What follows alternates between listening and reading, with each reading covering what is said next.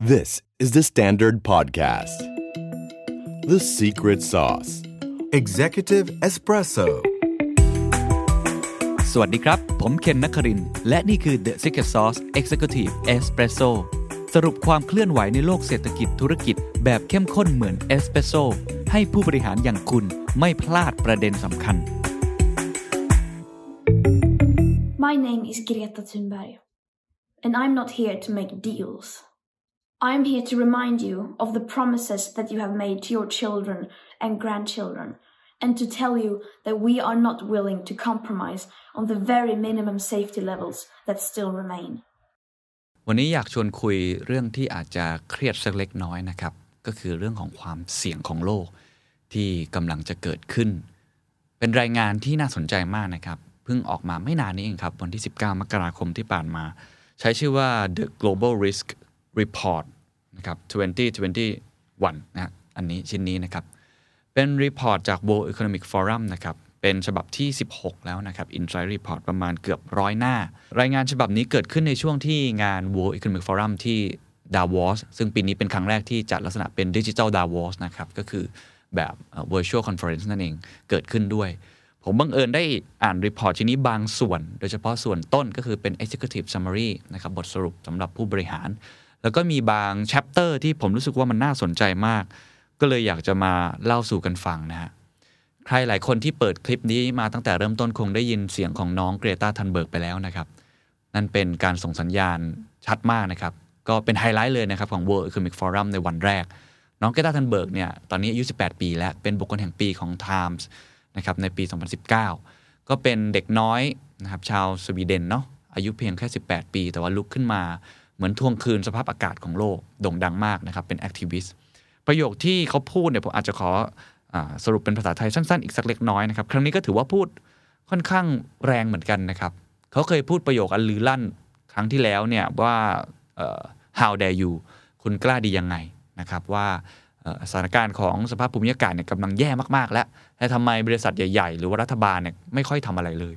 ครั้งนี้เราก็เห็นนะครับหลาย ๆ ประเทศก็เริ่มส่งสัญญาณว่าเขาเริ่มทำในเรื่องของ climate change เรื่อง sustainability มากขึ้น เราเห็นโจไบเดนขึ้นมาแล้วก็ให้คำมั่นสัญญาว่าจะกลับไปใน Paris Accord อีกครั้งครับเราเห็นโจไบเดนประกาศล่าสุดไม่นานมานี้นะครับว่ารถยนต์ของอทางรัฐบาลทั้งหมดเนี่ยที่มีอยู่ประมาณหลายแสนคันเนี่ยเขาจะใช้รถยนต์ไฟฟ้าทั้งหมดเลย เราเห็นการ ตั้งเป้าของประเทศจีนนะครับสีจิ้นผิงก็ประกาศชัดเจนว่าภายในปี 2060 2050 จะลดการใช้นะครับเรื่องของก๊าซเรือนกระจกอะไรเป็นเป้าออกมามากมาย แต่ปรากฏว่าน้องเกรตาก็ยังบอกว่ามันยังไม่พอนะครับ เช่นในสปีชที่เขาพูดเนี่ยเขาบอกว่า ทุกวันนี้เราได้ยินผู้นำรัฐบาลแล้วก็ชาติต่างๆ ทั่วโลกต่างพูดถึงประเด็นสถานการณ์ฉุกเฉินด้านสิ่งแวดล้อม แทนที่พวกเขาจะลงมือแก้ไขปัญหานั้นอย่างเร่งด่วน พวกเขากลับ ตั้งเป้าหมายที่คลุมเครือ ไม่เพียงพอ ไม่สมเหตุสมผลอย่างที่มันควรจะเป็น ยกตัวอย่างเช่น การตั้งเป้าเป็นประเทศ ปล่อยก๊าซเรือนกระจกเป็นศูนย์ภายในปี 2050 หรือ Net Zero 2050 เป็นต้น บางเป้าหมายมีช่องโหว่ไม่สมบูรณ์ บางเป้าหมายที่ตั้งไว้ก็ไม่ต่างจากการสยบยอมต่อวิกฤตที่จะมาถึง เหมือนคุณตื่นขึ้นมากลางดึก แล้วบ้านของคุณไฟไหม้แต่ใช้เวลาตัดสินใจนานถึง 10 20 หรือ 30 ปี กว่าคุณคุณจะเรียกหน่วยดับเพลิง น้องเกต้าบอกว่าเขาเข้าใจนะครับว่าโลกมีความซับซ้อนมาก และความเปลี่ยนแปลงไม่สามารถเกิดขึ้นได้ในชั่วข้ามคืน แต่ถ้าคุณเอาแต่พูดบลาบลาบลามานานกว่า 30 ปีแล้ว คุณยังต้องการเวลาอีกนานแค่ไหน ตอนนี้เราแทบจะสิ้นหวัง แล้วความหวังคืออะไรล่ะสำหรับฉันความหวังไม่ใช่การการันตีว่าทุกสิ่งทุกอย่างจะโอเคขึ้น ทุกสิ่งทุกอย่างจะได้รับการดูแล และเราไม่จำเป็นต้องเป็นกังวลสำหรับฉัน ความหวังคือความรู้สึกที่ผลักให้เรามุ่งไปข้างหน้า แม้สิ่งอื่นๆ อาจเห็นต่างหรือต่อต้านคุณสำหรับฉันความหวังมาจากการกระทำไม่ใช่คำพูด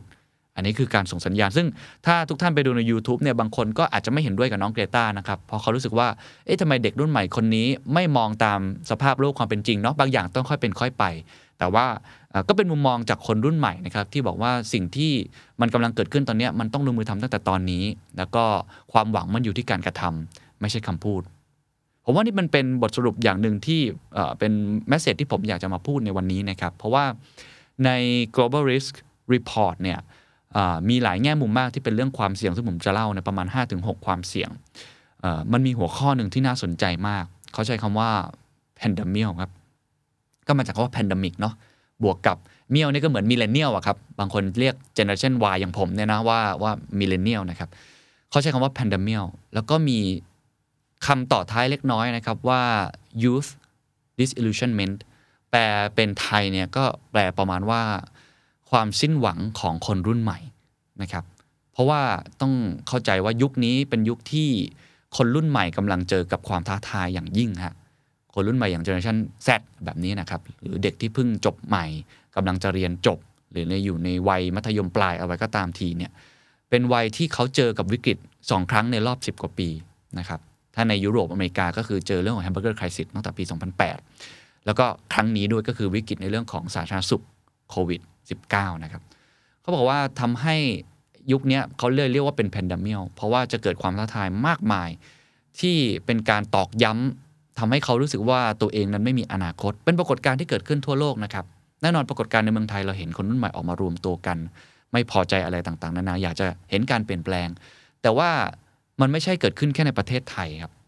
มันเกิดขึ้นในระดับโลก ไม่เช่นนั้น World Economic Forum ไม่เขียนประโยคนี้ลงมาในไอ้ Global Risk Report นั่นหรอกครับ ก็วันนี้ผมเลยจะพูดประมาณ 2 ประเด็นนะครับ แล้วก็จริงๆ มันมีความหวังอยู่เล็ก ๆ ก็คือ ในงานวิจัยชิ้นนี้เขาก็มีการให้เหมือนเป็นในแง่ของ กระบวนการหลังจากนี้นะครับว่าควรจะทำอะไรต่อไป ผมอาจจะพูดประมาณ 2-3 ส่วนนี้นะครับไปที่หัวข้อแรกก่อน ก่อนที่จะไปถึงเรื่องของคนรุ่นใหม่ซึ่งผมว่าน่าสนใจมากเนี่ยผมอยากจะพูดในมุมของตัวความเสี่ยงต่างๆ ที่เกิดขึ้นนะครับว่า World Climate Forum เนี่ยเขามองว่ามันมีความเสี่ยงอะไรบ้างนะฮะซึ่งผมว่า ผู้บริหารทุกท่านที่ฟังอยู่ หรือว่าจะเป็นคนทำงานเองก็ตามทีเนี่ยควรจะเอามาคำนึงไว้ เพราะว่าตอนนี้ต้องยอมรับนะครับว่าองค์กรของท่านหน่วยงานของท่านจะเป็นภาครัฐประชาสังคมเองก็ตามทีเนี่ยบางครั้งเราไม่ได้ทำเพื่อตัวเองอย่างโดดเดี่ยวอยู่แล้ว มี stakeholder มากมาย ยิ่งท่านเป็นองค์กรแสวงหากำไรเนี่ยตอนนี้คุณจะคิดถึงแค่กำไรของตัวเองไม่ได้ คุณต้องคิดถึงเรื่องของ sustainability ด้วย SDG เนาะคิดถึงเรื่องของความยั่งยืนด้วย วันนี้อาจจะเป็นอีกมุมหนึ่งนะครับ ของ The Secret Sauce ปกติผมจะพูดเรื่องการทำให้บริษัทเรา ไปรอดเนาะอยู่รอดได้ทำกำไรได้ วันนี้อยากจะพูดเรื่องความยั่งยืนซึ่งผมว่าเป็นประเด็นที่สำคัญมาก ๆนะครับใน global risk report เนี่ยเขาชี้เห็นอย่างนี้เขาบอกว่าต้นทุนของมนุษย์แล้วก็ต้นทุนของเศรษฐกิจที่เกิดขึ้นในช่วงโควิด -19 เนี่ยมันทำให้เราเหมือนกับว่าย้อนกลับไปเลย ในยุคของอความไม่เท่าเทียมนะครับหรือในแง่ของความเหลื่อมล้าที่เกิดขึ้น แล้วก็ที่สำคัญก็คือทำให้ความร่วมมือทางสังคมเนี่ยอ่อนแอลงนะครับไม่เพียงเท่านั้นครับ เรียกได้ว่า multilateral นะฮะ ก็คือความร่วมมือระดับโลกองค์กรต่างๆ เนี่ย ก็ร่วมมือกันอย่างน้อยลงด้วยนะครับเเขาได้ลองไปสำรวจนะครับ เขาเรียกว่า global risk perception survey GRPS นะครับว่าไอความตระหนักรู้ความเสี่ยงในระดับโลกของผู้บริหารต่างๆ เนี่ยเขามีอะไรบ้างนะครับ ก็มีกราฟออกมาที่ทำได้สวยงามแล้วก็ดูน่าสนใจ คือมีตั้งแต่ความเสี่ยงใน short term risk ก็คือประมาณเนี่ยช่วงเวลาเนี้ยแล้วก็ ไปถึงประมาณอีก 2 ปีข้างหน้า มีความเสี่ยงในแง่ของ knock on effects ก็คือ 3-5 ปีข้างหน้าที่อาจจะเกิดขึ้น แล้วก็เป็น existential นะครับ threat ก็คือเป็น long term risk ประมาณ 5-10 ปีข้างหน้านะครับไปที่อันแรกก่อนว่ามีอะไรบ้าง เชื่อไหมครับว่าประมาณ 5-6 อันดับแรกเนี่ยแน่นอนอันดับที่ 1 ครับ ความเสี่ยงมากที่สุดก็คือเรื่องของ infection disease ก็คือเรื่องของโรคนั่นเองนะครับ อันที่2นะครับเขาใช้คำว่าเป็นเรื่องความเสี่ยงในการทำมาหากิน นะครับว่าการใช้ชีวิตของคนจะเป็นอย่างไรต่อไป เพราะต้องยอมรับนะว่าคนก็ตกงานเยอะนะครับเดี๋ยวจะมีตัวเลขเล่าต่อนะครับ อันที่ 3 ครับ ใช้คำว่า extreme weather events นะครับก็คือความเสี่ยงในเรื่องของสภาพภูมิอากาศอันนี้จริง ๆ เป็นความเสี่ยงที่ในระยะยาวทุกคนก็พูดถึงกันค่อนข้างเยอะนะครับ อันที่ 4 ครับ คือเรื่องของ cyber security failure ก็คือเรื่องของอการจารกรรมในเรื่องของออนไลน์ดิจิทัลต่างๆ ซึ่งเป็นเรื่องใหญ่มากๆนะฮะผมคุยกับผู้บริหารหลายคนเนี่ย ทุกคนมองว่านี่เป็นหนึ่งในเทรนด์ประจำปีของปี 2021 เลย เพราะว่ามันมีเรื่องของดิจิทัลเกิดขึ้นมากมายในช่วงโควิด -19 ถูกไหมฮะ เราเร่ง speed มากขึ้น อีกด้านหนึ่งของเหรียญก็คือเรื่องของ cyber security เรื่องภัยคุกคามต่างๆ ที่สำคัญไม่แพ้กันนะครับ digital inequality ก็คือความไม่เท่าเทียมในแง่ของดิจิทัลการเข้าถึงต่างๆ บางคนใช้คำว่า digital divide ก็คือมันเริ่มแบ่งออกเป็น 2 โลกอย่างชัดเจน คือคนที่สามารถเข้าถึงโลกอินเทอร์เน็ตได้กับคนที่เข้าไม่ถึง ซึ่งในประเทศไทยก็มีปัญหานี้ค่อนข้างเยอะ เราเห็นนะครับเคสตัวอย่างไม่ว่าจะเป็นเราชนะเอง จะเป็นเราไม่ทิ้งกันเอง จะเป็นคนละครึ่งเอง เราเห็นใช่ไหมครับ มีเคสออกมาว่า หรือว่าในแง่ของหมอชนะเองก็ตามทีเนี่ยว่า บางคนเขาสมาร์ทโฟนเขาเข้าไม่ถึงระบบพวกนี้เนี่ย เขาก็ไม่สามารถที่จะได้สิทธิประโยชน์ที่เขาควรจะได้เป็นต้นนะครับ นี่เป็นตัวอย่าง นอกจากนั้นก็มีหลากหลายอีกมากมายนะครับ แล้วก็ถ้ามองดูนะครับในกราฟจะเห็นว่าสิ่งที่ผมอยากจะพูดก็คือ youth disillusionment นะเป็นความสิ้นหวังของคนรุ่นใหม่ ซึ่งก็ได้เปอร์เซ็นต์หรือสกอร์ที่คนโหวตกันค่อนข้างเยอะเหมือนกันนะครับ ส่วนในแง่ของอ long term medium term เนี่ยอาจจะพูดสั้นๆนะครับ อย่างเช่นถ้าเป็น medium term เขามีพูดเรื่อง asset bubble burst นะครับ ก็คือเรื่องของอฟองสบู่ในเรื่องของสินทรัพย์ ต่างๆ ซึ่งตอนนี้ถ้าเราดูตลาดหุ้นก็ดาวโจนส์เลยก็ลดลงมาค่อนข้างเยอะนะครับแต่นักวิเคราะห์หลายคนก็ยังมองว่ายังอาจจะยังไม่ถึงขั้นนั้นนะยังไม่ถึงขั้นที่จะเป็นในแง่ของฟองสบู่แต่ก็มีความเขาเรียกว่ากังวลที่เกิดขึ้น นอกเหนือจากนั้นก็จะส่วนใหญ่ก็จะเป็นเรื่องในเชิงอีโคโนมิกนะครับที่เป็นความกังวลที่เกิดขึ้นนะครับส่วนในระลองเทอมเนี่ยก็อาจจะมองค่อนข้างยาวนิดนึงเนาะไม่ว่าจะเป็นเรื่องของความเสี่ยงด้านภูมิรัฐศาสตร์นะครับความขัดแย้งและความสัมพันธ์ระหว่างรัฐนะครับการจัดสรรทรัพยากร อะไรแบบนี้เป็นต้น รวมทั้งเรื่องของความเสี่ยงด้านสิ่งแวดล้อม เช่น เนี่ยเขาเขียนมาว่าเป็น biodiversity loss นะครับ การสูญเสียความหลากหลายทางชีวภาพ วิกฤตทรัพยากรธรรมชาติ ความล้มเหลว การปฏิบัติการด้านภูมิอากาศนะครับ อันนี้คือในเชิงระยะยาว นี่คือภาพคร่าวๆที่มาให้เห็นว่ามีความเสี่ยงหลากหลายมุมมากนะครับ ทีนี้ผมจะลงลึกไปอีกนะครับว่า แล้วใน report เนี่ยเขามองว่าอะไรคือสิ่งที่ควรจะตระหนักมากที่สุดนะครับเขามีหัวข้อเนี่ยออกประมาณ5ถึง6หัวข้อ เดี๋ยวผมค่อย ๆ ไปทีละ หัวข้อนะเขาพูดถึงอะไรบ้างนะครับ อันแรกครับเขาพูดถึงความเปราะบางของเศรษฐกิจ แล้วก็เขาเรียกว่าการแบ่งแยกทางสังคมเพิ่มขึ้นคือความเหลื่อมล้ำนั่นแหละ อันนี้ถือว่าเป็นเรื่องใหญ่ที่สุด เขาบอกว่าความแตกต่างของการเข้าถึงในแง่ของ healthcare หรือการเข้าถึงในโซนระบบสาธารณสุขเนี่ยนะครับการศึกษาแล้วก็ความมั่นคงด้านการเงินและเทคโนโลยีนำไปสู่ผลกระทบต่อคนบางกลุ่มหรือบางประเทศ เพราะตอนนี้ครับโควิด -19 ทำให้คนตายเนี่ยไปมากกว่า 2 ล้านคนนะครับ แต่ว่านอกเหนือจากนั้นก็คือผลกระทบในเชิงเศรษฐกิจ และก็สุขภาพในระยะยาวเนี่ยยังจะเกิดขึ้นต่อเนื่อง แล้วก็จะส่งผลอันเลวร้ายนะครับตามมา ยกตัวอย่างเช่นในเชิงเศรษฐกิจครับเขาบอกว่าเศรษฐกิจในช่วงของการแพร่ระบาดนี้ทำให้มีคนตกงาน หรืองานหายไปทันทีทั่วโลกนะครับในช่วงไตรมาสที่ 2 ของปี 2020 ถึง 495 ล้านตำแหน่งงาน อันนี้รวมประเทศไทยด้วยนะครับ เกือบ 500 ล้านตำแหน่งงานเลยนะครับ ซึ่งก็พอเกิดเรื่องนี้สิ่งที่จะเกิดขึ้นต่อมาก็คือความเหลื่อมล้าก็จะเกิดขึ้นนะครับ ความเหลื่อมล้าเกิดขึ้นอย่างฉับพลันนะครับ แม้ว่ามันอาจจะฟื้นตัวนะครับ แต่เป็นการฟื้นตัวอย่างค่อยเป็นค่อยไป เขาบอกว่ามีเพียง 28 ระบบเศรษฐกิจเท่านั้นครับที่คาดว่าน่าจะยังคงเติบโตได้ในปี 2020 นะครับ เกือบ 60%ของผู้ที่ตอบตอบแบบสอบถามระบุว่าโรคนะครับที่เกิดจากการติดเชื้อแล้วก็วิกฤตการคลองชีพ การทำมาหากินเนี่ยเป็นภัยคุกคามหลัก นะครับในระยะสั้นของโลกที่ผมกล่าวไปแล้ว เพราะฉะนั้นอันนี้คืออันแรกที่ผมคิดว่าเป็นเรื่องใหญ่มากๆ เรื่องของความเหลื่อมล้าในสังคมที่เกิดขึ้น คุณลองดูในประเทศไทยก็ได้นะครับ ตอนนี้มีความเหลื่อมล้าที่เกิดขึ้นมากมาย เพราะว่ามีคนจำนวนหนึ่งสามารถที่จะเข้าถึงแหล่งทรัพยากรมีโอกาส โดยเฉพาะด้านตลาดทุนเราเห็นว่าตลาดทุนก็ความคาดหวังของคนไปไกลมากนะครับ ลงทุนกันมากขึ้น คนเข้ามาในตลาดทุนเพิ่มขึ้นอย่างก้าวกระโดดนะครับ ผู้บริหารตลาดหลักทรัพย์ก็บอกผมเหมือนกัน ในผู้บริหารพวกบริษัทหลักทรัพย์บลต่างๆ ก็พูดเป็นเสียงตรงกันว่าคนเข้ามามากขึ้น แต่ในทางตรงกันข้ามครับ คนที่เข้าไม่ถึงที่ผมพูดไปอย่าง K-shape recovery ก็เป็นอีกหนึ่งความเสี่ยงหนึ่งเหมือนกันที่เขาไม่เข้าถึงโอกาส แถมยังเข้าไม่ถึงเรื่องการช่วยเหลือต่างๆ อีก ที่สำคัญในแง่ของธุรกิจ บางธุรกิจไปได้ บางธุรกิจไปไม่ได้ ก็เป็นผลกระทบที่ผมว่าน่ากังวลมากๆ แล้วก็จริงๆ ทุกภาคส่วนควรจะ address กับปัญหานี้ให้มากขึ้นนะครับข้อต่อมาครับข้อนี้ก็พูดกันเยอะครับ ก็คือในเรื่องของการเพิ่มขึ้นของการแบ่งแยกทางดิจิทัลหรือที่เรียกว่าดิจิทัลเดเวิ์นะครับแล้วก็ในแง่ของการที่เรานำเทคโนโลยีเข้ามา แต่มันเกิดความกังวลเกิดขึ้นก็คือเป็นเหรียญอีกด้านของเทคโนโลยีนะครับแน่นอนครับโควิด -19 เนี่ยเป็นตัวเร่ง ให้เกิดการปฏิวัติอุตสาหกรรมในครั้งที่4นะครับหรือว่าบางคนใช้คำว่า fourth industrial revolution นะครับ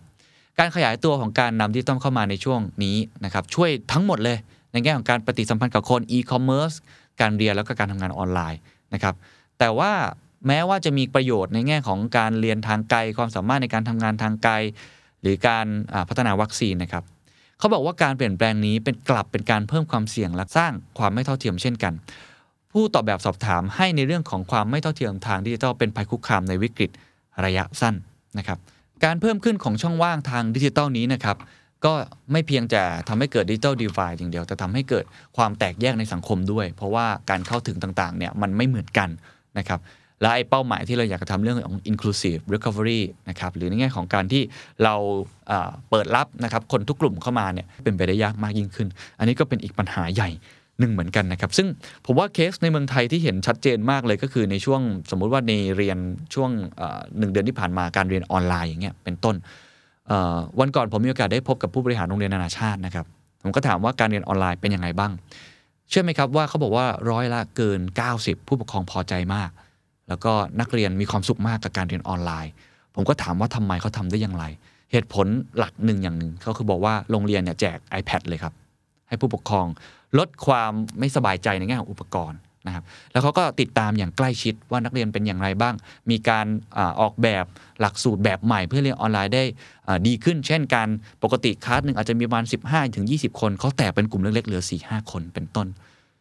แต่อันนี้คือคนที่เขาสามารถที่จะทำได้ไงครับ เพราะเขามีทรัพยากรมากเพียงพอถูกไหมครับเขามีอุปกรณ์เพียงพอมีเงิน ทุนทรัพย์เพียงพอ แล้วก็มีความรู้เพียงพอที่จะทำเพราะฉะนั้นนักเรียนในฝั่งนี้ซึ่งแน่นอนก็เป็นคนที่มีกำลังซื้อเนี่ยเขาก็อาจจะไม่ได้กระทบ แต่คุณลองคิดอีกอีกด้านหนึ่งนะฮะมีความเครียดเกิดขึ้นมากมายในตัวผู้ปกครองครับโดยเฉพาะคนที่อยู่ในระดับที่ไม่มีความสามารถในการเข้าถึงโอกาสต่างๆ เขาต้องออกไปทำงานข้างนอกนะครับเด็กๆก็ไม่มีอุปกรณ์ในการเรียน จะทำอย่างไรที่เรียนออนไลน์แบบนี้ได้ ยากมากข้อเท็จจริงก็คือมันแบ่งออกเป็น 2 ขั้วอย่างชัดเจน นี่เป็นตัวอย่างหนึ่งซึ่งเอาแค่ในประเทศไทยเราเห็นชัดเจนขนาดนี้ถ้าดูต่างประเทศในแอฟริกานะครับในหลาย ๆ ประเทศในเอเชียตะวันออกเนี่ยเราจะเห็นเลยว่ามีความยากลำบากเกิดขึ้นในตรงนี้ค่อนข้างเยอะ นี่ก็เป็นอีกภัยคุกคามหนึ่งนะครับที่ World Economic Forum เขาพยายามที่จะส่งสารไปถึงผู้นำต่าง ๆ นะครับข้อต่อมาครับคือเรื่องของเยาวชนนี่แหละครับยุคแห่งการสูญเสียโอกาสของเยาวชนหรือที่ผมพูดไปแล้วนะครับก็คือ pandemics เดี๋ยวผมจะขออนุญาตกลับมาอธิบายตรงนี้อีกครั้งหนึ่งละเอียดๆแล้วกันเนาะเดี๋ยวผมอาจจะขออนุญาต ข้ามไปก่อน แต่โดยสรุปก็คือ คนรุ่นใหม่ตอนนี้เจอกับเขาเรียกว่าวิกฤตซ้ำซ้อนในรอบ 10 ปีที่ผ่านมาเนี่ยจากวิกฤต hamburger crisis เจอไปแล้วครั้งหนึ่งนะครับครั้งนี้ก็เจออีกในเรื่องการจ้างงานมันมีข้อเสียเปรียบเยอะมากนะครับในแง่ของภูมิอากาศที่เขาอย่างที่น้องเกรตา ธันเบิร์กเห็นก็คือว่าเขามองว่าทำไมมันดูสิ้นหวังจังเลย ในเรื่องของการบริหารจัดการของภาครัฐ ต่อวิกฤตโควิด -19 นะครับต่อเรื่องเศรษฐกิจ ต่อเรื่องอวิกฤตการเมือง เสียงของเขาส่งไปไม่ถึงนะครับให้ผู้มีหน้าในการตัดสินใจอาจจะไม่ได้ลงมาฟังเสียงเขามาก ก็ทำให้เขาค่อนข้างสิ้นหวังมากจนเรียกว่า youth disillusionment นะครับถูกละเลยจากสังคมทั่วโลกเดี๋ยวผมจะมาเจาะรายละเอียดอันนี้อีกครั้งหนึ่งนะครับไปที่หัวข้อถัดมาดีกว่าครับ อันนี้ก็คือเขาพูดถึงในแง่ของ climate change นะครับแต่ว่าสิ่งที่เขาอยากจะเน้นก็คือความเสี่ยงของปัญหาสภาพภูมิอากาศที่เกิดขึ้นจากความอ่อนแอของความร่วมมือระดับโลก คือแน่นอน ไอตัวภูมิอากาศเนี่ยมันเป็นความเสี่ยงที่เกิดขึ้นมาอย่างต่อเนื่อง ไม่มีมนุษย์คนไหนที่จะต้านทานเรื่องนี้ได้นะครับแม้ว่าการล็อกดาวน์เนี่ยอาจจะพอที่ทำให้การปล่อยมลพิษเนี่ยมันลดลงในช่วงครึ่งปีแรกของ 2020 เองก็ตามที แต่ว่าจากหลักฐานนะครับของวิกฤตเศรษฐกิจในปี 2008 หรือ Hamburger Crisis เนี่ยมันเตือนครับว่ามันจะหยุดแค่แป๊บเดียวครับ แล้วเดี๋ยวมลพิษจะกลับมา การเปลี่ยนผ่านไปสู่เศรษฐกิจสีเขียวนะครับหรือว่า Green Economy เนี่ยมันไม่สามารถที่จะเหมือนกับ รอให้วิกฤตครั้งนี้มันจบก่อนได้คือโควิด -19 จบค่อยทำไม่ได้ มันต้องเกิดขึ้นในปัจจุบันทันด่วนเลยนะครับคือ Green New Deal เป็นต้นอะไรแบบนี้นะครับคือถือโอกาสนี้เป็น Great Reset คำนี้ก็ World Economic Forum ก็ใช้บ่อยนะครับในการรีเซ็ตตัวเองเพื่อเปลี่ยนเลย หรือองค์กรของแต่ละท่าน อาจจะถือช่วงเวลานี้ที่มันมีวิกฤตอยู่แล้ว ต้องเปลี่ยนแปลงอะไรครั้งใหญ่อยู่แล้วนะครับมุ่งหน้าไปสู่เรื่องความยั่งยืนเลยนะครับอันเนี้ยต้องบอกว่ามันเป็นความเสี่ยงที่หลีกเลี่ยงไม่ได้ แต่ผลลัพธ์ที่ออกมาครับ เขาบอกว่าการตอบสนองที่เกิดขึ้นจากโรคระบาดเนี่ยมันอย่างที่กล่าวไปแล้วก็คือ มันมีความไม่ลงรอยกันของระหว่างประเทศค่อนข้างเยอะนะครับสงครามการค้าก็ยังดำเนินต่อไปความตึงเครียดภายในแล้วก็ทางภูมิรัฐศาสตร์ ก็ยังเกิดขึ้นอยู่ เพราะฉะนั้นเนี่ยมันเป็นเหมือนตัวทดสอบ ความร่วมมือร่วมใจ แล้วก็ความสามัคคีของสังคมภายในนะครับ ซึ่งแน่นอนทุกคนยังกังวลอยู่ กลายเป็นว่าแทนที่วิกฤตจะเกิดขึ้นคนจะมาร่วมมือเรื่องสภาพภูมิอากาศมากขึ้น หลายคนกังวลว่ามันอาจจะไม่เกิดความร่วมมือนั้นมากขึ้นนะครับก็นั่นไม่แปลกใจที่ทำให้คนรุ่นใหม่ น้องเกรตา ธันเบิร์กเนี่ยเขามองนะว่าไม่เห็นจะมีการเปลี่ยนแปลงใด ๆ ที่เกิดขึ้นเลย แม้ว่าจะเกิดวิกฤตครั้งนี้เองก็ตามทีเรียกได้ว่าความสัมพันธ์ระหว่างประเทศที่มันเริ่มแย่ลงนะครับจากวิกฤตไอสาธารณสุขเนี่ยต่างคนเป็นสงครามวัคซีนอะไรก็ตามทีเนี่ยมันกลายจะทำให้ทาง World Economic Forum เนี่ยเขามองว่าไอสภาพภูมิอากาศที่แย่ลงอยู่แล้วเนี่ย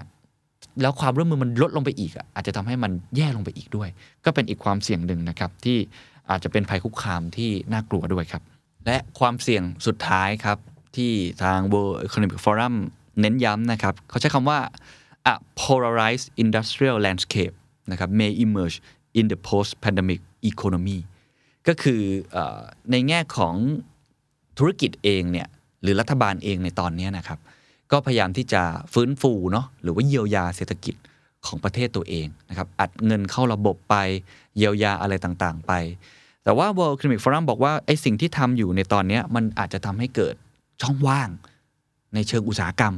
มากยิ่งขึ้นก็คือความเหลื่อมล้ำนั่นแหละครับความไม่เท่าเทียม แต่มองในกรอบของธุรกิจเนี่ยมันจะเกิด gaps นะครับ between major and minor companies นะครับก็คือธุรกิจขนาดใหญ่แล้วก็ธุรกิจขนาดเล็ก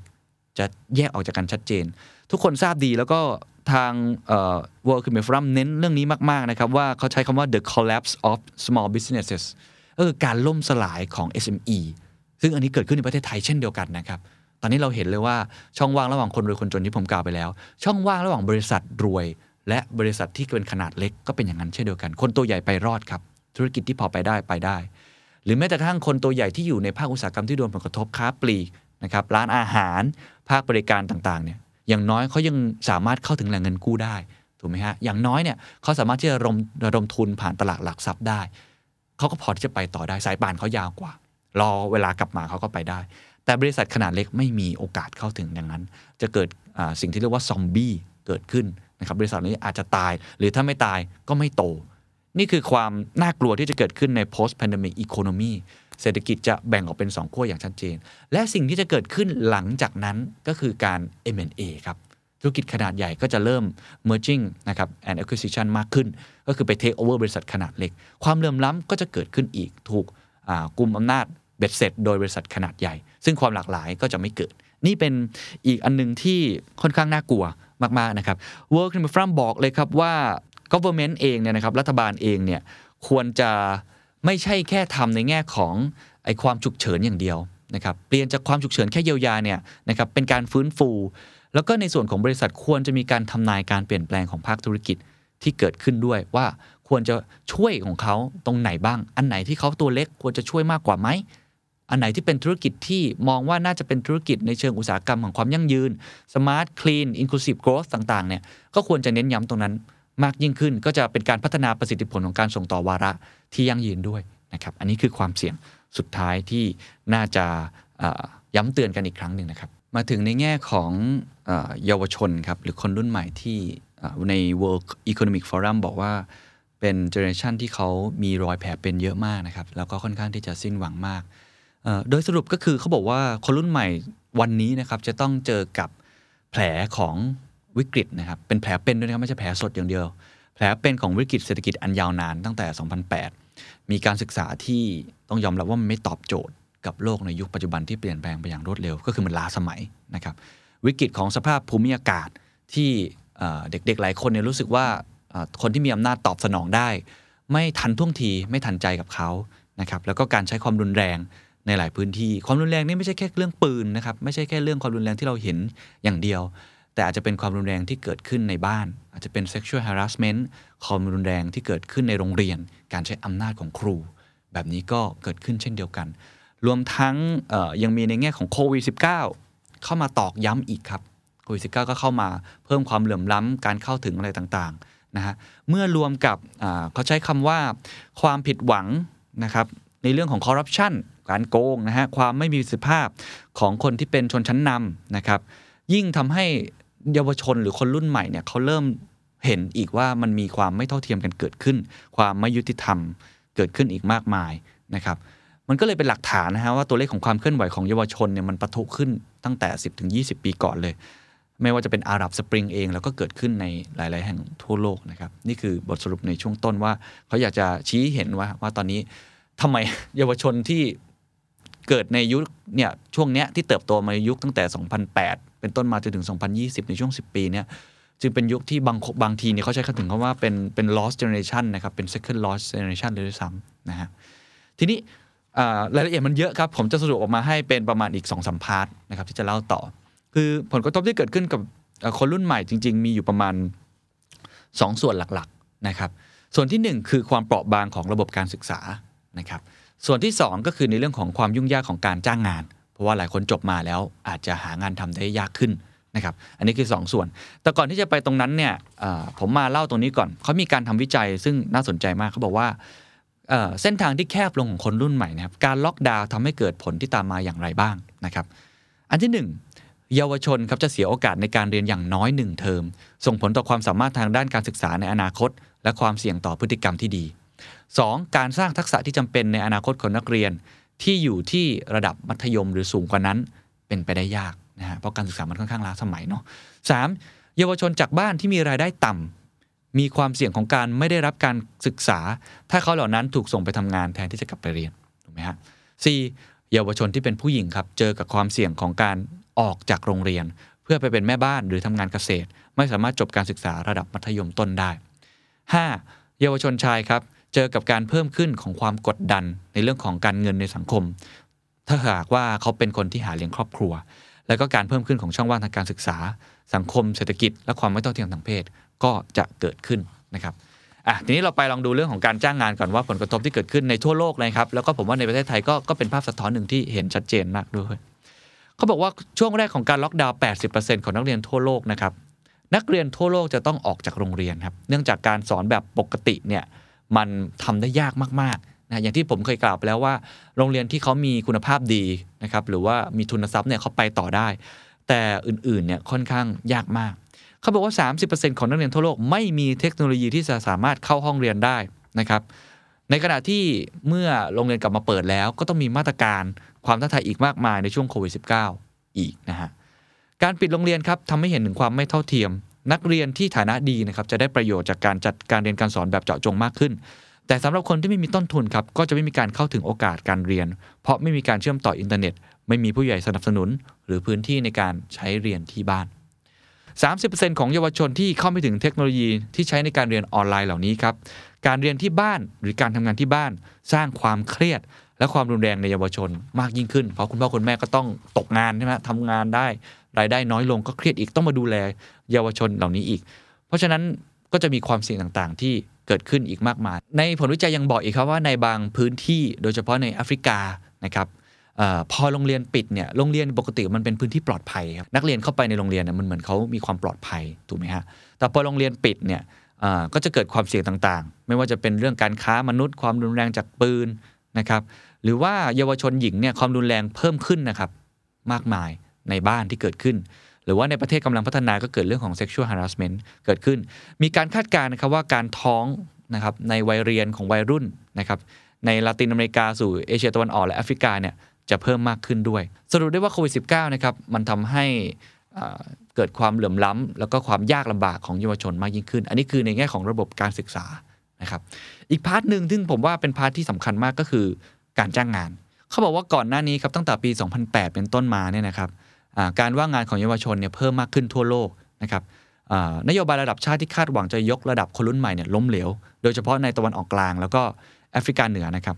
เยาวชนเนี่ยหางานได้ก็จริงแต่หางานได้แบบที่เป็นงานจ้างระยะสั้น แล้วก็มีค่าแรงที่ค่อนข้างต่ำในขณะเดียวกันครับตลาดแรงงานที่เปลี่ยนไปครับทำให้ตลาดไม่สามารถจ้างงานคนรุ่นใหม่ ที่มีการศึกษาสูงได้อย่างทั่วถึงนะครับโควิด -19 ทำให้เศรษฐกิจทั่วโลกเนี่ยแย่ลง ส่งผลต่อรายได้ของคนรุ่นใหม่นะครับ เพราะว่าคนกลุ่มแรกที่จะเสียงานเนื่องจากการล็อกดาวน์นะครับก็คือคนรุ่นใหม่นั่นเอง เพราะว่าในพื้นฐานของเขาอาจจะไม่ได้ดีมากพอนะครับรวมทั้งศักษะต่างๆเนี่ยมันอาจจะไม่ได้ดีมากพอ อนาคตการจ้างงานของคนรุ่นใหม่ยังถูกท้าทายด้วยหุ่นยนต์นะครับแล้วก็การปฏิวัติอุตสาหกรรมครั้งที่4เยาวชนจะว่างงานเพิ่มขึ้นในทุกๆ ภูมิภาคทำให้หลายภาคส่วนต้องปรับโครงสร้าง เขามีกราฟมาด้วยครับเขาพยายามที่จะลองเป็น global estimate of youth employment นะครับ ว่าโควิด -19 เนี่ยมันฮิตตรงไหนบ้างนะครับก็จะเห็นกราฟชัดเจนเลยว่า ในธุรกิจที่เกี่ยวข้องกับเนี่ย wholesale and retail เป็นพวก motor vehicles แล้วก็ motorcycle เนี่ยกระทบเยอะสุดนะครับ manufacturing กระทบเยอะสุด real estate กระทบเยอะสุดนะครับหรือพวก food services ก็กระทบเยอะสุดนะครับลองลงมาก็เป็นพวก transport นะครับหรืออื่นๆ เองก็ตามที อันนี้แง่ของคนรุ่นใหม่ คือต้องเข้าใจว่าคนรุ่นใหม่บางทีเนี่ยเขาเหมือนกับเพิ่งจบมาทักษะเขายังไม่ได้ไม่ได้มีมากพอเนาะประสบการณ์ต่างๆ ก็ทำให้นายจ้างอาจจะเลือกจากคนที่มีประสบการณ์มากกว่านะครับในขณะเดียวกันเองเนี่ยก็ต้องบอกว่างานมันหายากขึ้นนะพอมันหายากขึ้นเนี่ยเขาก็อาจจะไม่ได้เปิดรับคนที่เป็นเด็กจบใหม่มากนักนะครับ มีตัวเลขหนึ่งที่น่าสนใจนะครับ ซึ่งผมอ่านแล้วผมก็ตกใจเหมือนกันเขาบอกว่าสำหรับคนรุ่นใหม่นะครับเยาวชนใน 1 เดือนที่ว่างงานนะครับว่างงานเนี่ยในช่วงอายุ 18ถึง20 ปีเนี่ยนะครับ จะสามารถทำให้สูญเสียรายได้ถาวรเนี่ยไปประมาณ 2%ในอนาคตเลยนะครับ ก็เป็นผลวิจัยออกมานะครับว่ามันมีเอฟเฟกมากขนาดนั้น เพราะฉะนั้นในแง่ของเอ่อระบบการศึกษาก็มีความแตกต่างกันอย่างเห็นได้ชัดกระทบเยอะนะครับในแง่ของการจ้างงานก็ถือว่าหางานยากมากขึ้นนะครับรายได้ก็อาจจะไม่ได้ดีเท่าแต่ก่อน แล้วก็มีความแตกต่างในแต่ละธุรกิจมากยิ่งขึ้น ที่สำคัญที่สุดก็คือว่า skill ของเขาอาจจะไม่ได้ match นะครับพอจบออกมาแล้วก็ทำให้เขาเกิดความเครียดมากขึ้น ในงานวิจัยยังบอกอีกหัวข้อหนึ่งครับเขาบอกว่ามันคือความกลัวความโกรธ แล้วก็การโต้ตอบอย่างรุนแรง มีผลวิจัยครับที่บอกว่าการแพร่ระบาดของโควิด -19 เนี่ยนะครับทำให้สุขภาพจิตของเด็กทั่วโลกเนี่ย80%เนี่ยเสื่อมลงไป ก็คือเขาเกิดความเครียดมากยิ่งขึ้น เมื่อรวมกับเขาเรียกว่าเทคโนโลยีที่เปลี่ยนแปลงไปก็คือโซเชียลมีเดียนั่นเองนะครับก็ทำให้คนรุ่นใหม่ในยุคปัจจุบันเนี่ยมีเขาเรียกว่ามีเสียงมากกว่าเมื่อก่อนมากนะครับไม่ว่าจะเป็นเหตุผลตั้งแต่ความกังวลนะครับแล้วก็การลุกขึ้นมาเรียกร้องต่อสภาวะเศรษฐกิจ นะครับความไม่เท่าเทียมระหว่างวัยระหว่างเจเนอเรชันความล้มเหลวของการบริหารบ้านเมืองนะครับรวมกันทั้งหมดนี้ก็ทำให้พวกเขาเหล่านี้เนี่ยต้องการที่จะแสดงออก พอมีเครื่องมืออย่างโซเชียลมีเดียทำให้แสดงออกได้ง่ายยิ่งขึ้นนะครับเพราะฉะนั้นความดุดันความผิดหวัง แล้วก็การมองโลกในแง่ลบ มันก็เลยเกิดขึ้นมากยิ่งขึ้น และเมื่อเกิดองค์ประกอบทั้งสองอย่างครับเรื่องการศึกษาเรื่องการจ้างงาน รวมกันกับความผิดหวังเนาะความสิ้นหวังของเขา ในแง่ของเศรษฐกิจที่ไม่ดี ในแง่ของความกังวลของเขาในแง่ของความผิดหวังที่การจัดการนะครับการตอบสนองของรัฐบาลที่ล้มเหลว ต่อสถานการณ์ฉุกเฉิน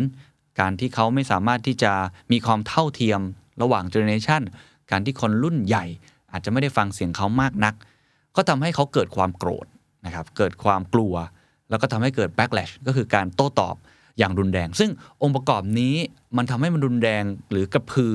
มากขึ้นอีก เพราะว่าในโลกยุคนี้เสียงเขาดังขึ้น เพราะว่ามีโซเชียลมีเดียโอ้โหพูดมาทั้งหมดแล้วผมรู้สึกว่ามันเป็นปรากฏการณ์ที่เกิดขึ้นทั่วโลก แล้วก็ในประเทศไทยก็หนีไม่พ้นนะครับเป็นหนึ่งในปรากฏการณ์นั้นที่เกิดขึ้นด้วย แต่ก็ยังไม่หมดหวังสักทีเดียวนะครับในบทความก็เขียนถึงเรื่องการส่งต่อกระบองนะฮะก็คือเรื่องของการแนวทางในการแก้ปัญหา นี่ผมยังอยู่ในเรื่องของเยาวชนอยู่นะครับในคนรุ่นใหม่อยู่ เขาบอกอย่างนี้เขาบอกว่าสิ่งที่ต้องทำฮะเพื่อแก้ไขปัญหาเหล่านี้คือ ระบบการเมืองและเศรษฐกิจต้องปรับครับ เพื่อแก้ปัญหาความต้องการของคนรุ่นใหม่ และลดความเสี่ยงในการที่เราจะสูญเสียgeneration นี้ ให้คุณลงทุนกับการศึกษา ฝึกฝนและเพิ่มทักษะในเรื่องของ social protection schemes นะครับหรือมาตรการการป้องกันทางสังคมนะครับอย่างพอเพียงขจัดความไม่เท่าเทียมทางเพศ แล้วก็แก้ปัญหารอยแผลในใจเรื่องของสุขภาพจิต พวกเรื่องเหล่านี้ทั้งหมดนะครับควรเป็นศูนย์กลาง ในการแก้ไขปัญหานะครับ แล้วก็การเรียนในรูปแบบใหม่นะครับ การศึกษารูปแบบใหม่ในศตวรรษที่ 21 เนี่ยคุณต้องเพิ่ม skill upskill ในเรื่องของ creativity innovation การมีปฏิสัมพันธ์กับคนนะครับ รวมทั้งก็ต้องเตรียมพร้อมในแง่ของเทคโนโลยีด้วยนะครับ การเรียนรู้ที่ทำให้เขาพร้อมรับกับเรื่องของการปฏิวัติอุตสาหกรรมในครั้งที่ 4 ด้วย World Economic Forum บอกชัดเจนนะครับว่าคนรุ่นใหม่เนี่ยเขาต้องการความเสมอภาค ความเท่าเทียม แล้วก็สังคมที่ยั่งยืน แล้วก็ ต้องทำให้เขาเห็นว่าจริง ๆ เขามีอนาคตเพราะตอนนี้เขาค่อนข้างสิ้นหวังเนี่ยนะสิ่งที่ทำได้ครับคือไม่ว่าคุณจะเป็นรัฐบาล เป็นเอกชน หรือเป็นองค์กรพหุภาคี ระหว่างประเทศอะไรก็ตามทีเนี่ยจะต้องรับฟังเสียงของพวกเขาให้มากขึ้นนะครับใช้คำนี้เลยคือจะต้องมีช่องทางที่แข็งแรงที่ทำให้เสียงของเยาวชนนั้น ได้ยินในทุกระดับนะฮะอันนี้ก็เป็นหนทางหนึ่งที่เขาบอกว่าควรจะทำตัวเป็นสะพานเชื่อมนะครับจากเนี่ยคนรุ่นใหม่เนี่ยมาถึงคนรุ่นใหญ่ที่มีอำนาจในการตัดสินใจ ให้ได้มากยิ่งขึ้นนะครับก็นี่คืออผมว่าน่าสนใจตรงที่มันเป็นปรากฏการณ์ที่เกิดขึ้นทั่วโลกและถูกเขียนไว้ในตัว global risk report เลยนะครับ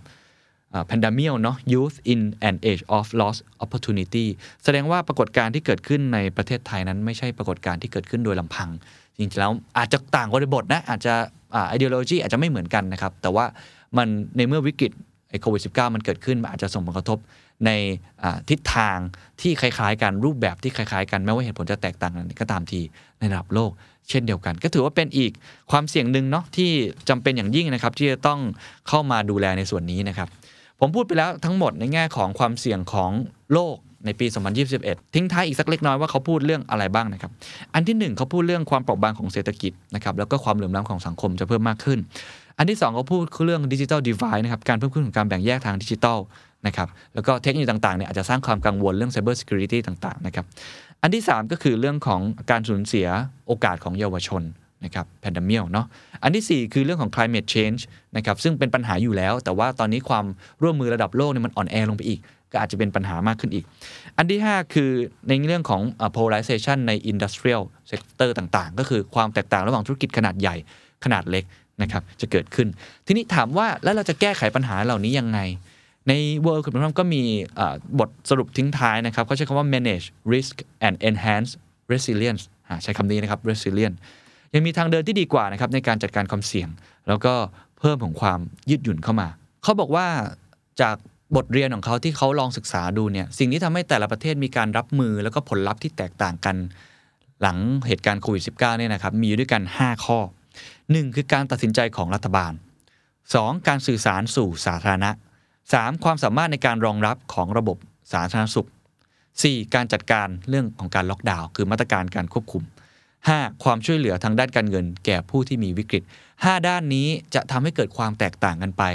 ในแต่ละประเทศนะครับ แต่ไอ้หด้านนี้เป็นเรื่องของในเชิงการเยียวยาระยะสั้นนะครับ เขาบอกว่าบทเรียนวิกฤตครั้งนี้นะครับจะต้องบอกกับผู้มีอำนาจในการตัดสินใจครับว่า ควรจะมีการทำ worst case scenario นะครับมีความยืดหยุ่นในตัวเองมากขึ้น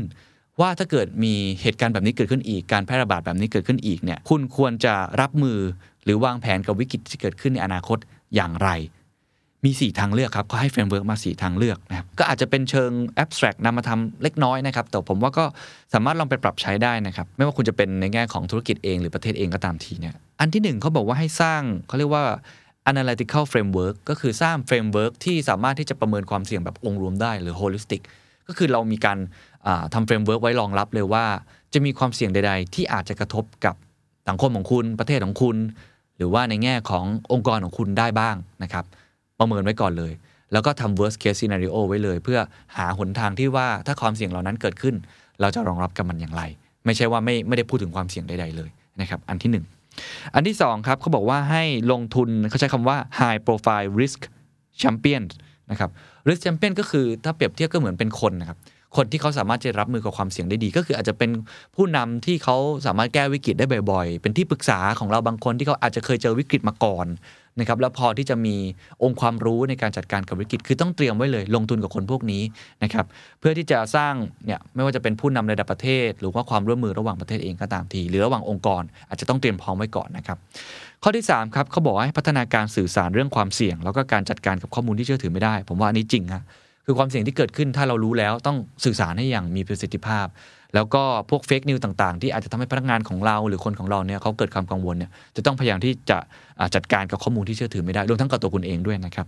แล้วก็ข้อที่4ครับให้ลองสร้างความร่วมมือนะครับระหว่างภาครัฐ และเอกชนในรูปแบบใหม่ ในการเตรียมพร้อมรับมือกับความเสี่ยงในประเทศไทยก็มี PPP เนาะที่เกิดขึ้นอยู่บ้างในบางโปรเจกต์แต่ว่าในแง่ของความเสี่ยงผมยังไม่ค่อยเห็นสักเท่าไหร่นะครับ อันนี้เป็นบทสรุปทั้งหมดนะครับที่ผมลองมาเล่าสู่กันฟัง อาจจะแตกต่างจากที่ผมเคยจัดอยู่บ้างนะครับ แต่ว่ามันก็เป็นภาพใหญ่ที่จำเป็นนะครับ แล้วก็สำคัญการประเมินความเสี่ยงต่างๆ เหล่านี้จะทำให้คุณสามารถรอบคอบมากขึ้น สามารถบริหารองค์กรของคุณนะครับ ให้มันมีความปลอดภัย ให้มีความมั่นคงมากขึ้นนะครับ ก็หวังว่าจะเป็นประโยชน์นะครับ แล้วก็หวังว่าจะทำให้คุณเนี่ยได้ประเมินความเสี่ยง แล้วก็เดินหน้าในธุรกิจหรือองค์กรของท่านต่อไป รวมทั้งในแง่ของคนรุ่นใหม่เองก็ตามทีนะครับก็อยากให้เห็นนะครับว่าปรากฏการณ์นี้มันเกิดขึ้น แล้วก็ถูกบันทึกไว้เลยใน Global Report ของ World Economic Forum ก็หวังว่าผู้ที่มีอำนาจในการตัดสินใจก็คงจะดำเนินการ เพื่อทำให้เปลี่ยนจากความสิ้นหวังของพวกเขาเนี่ยกลายเป็นความหวังได้ในอนาคตนะครับ สวัสดีครับ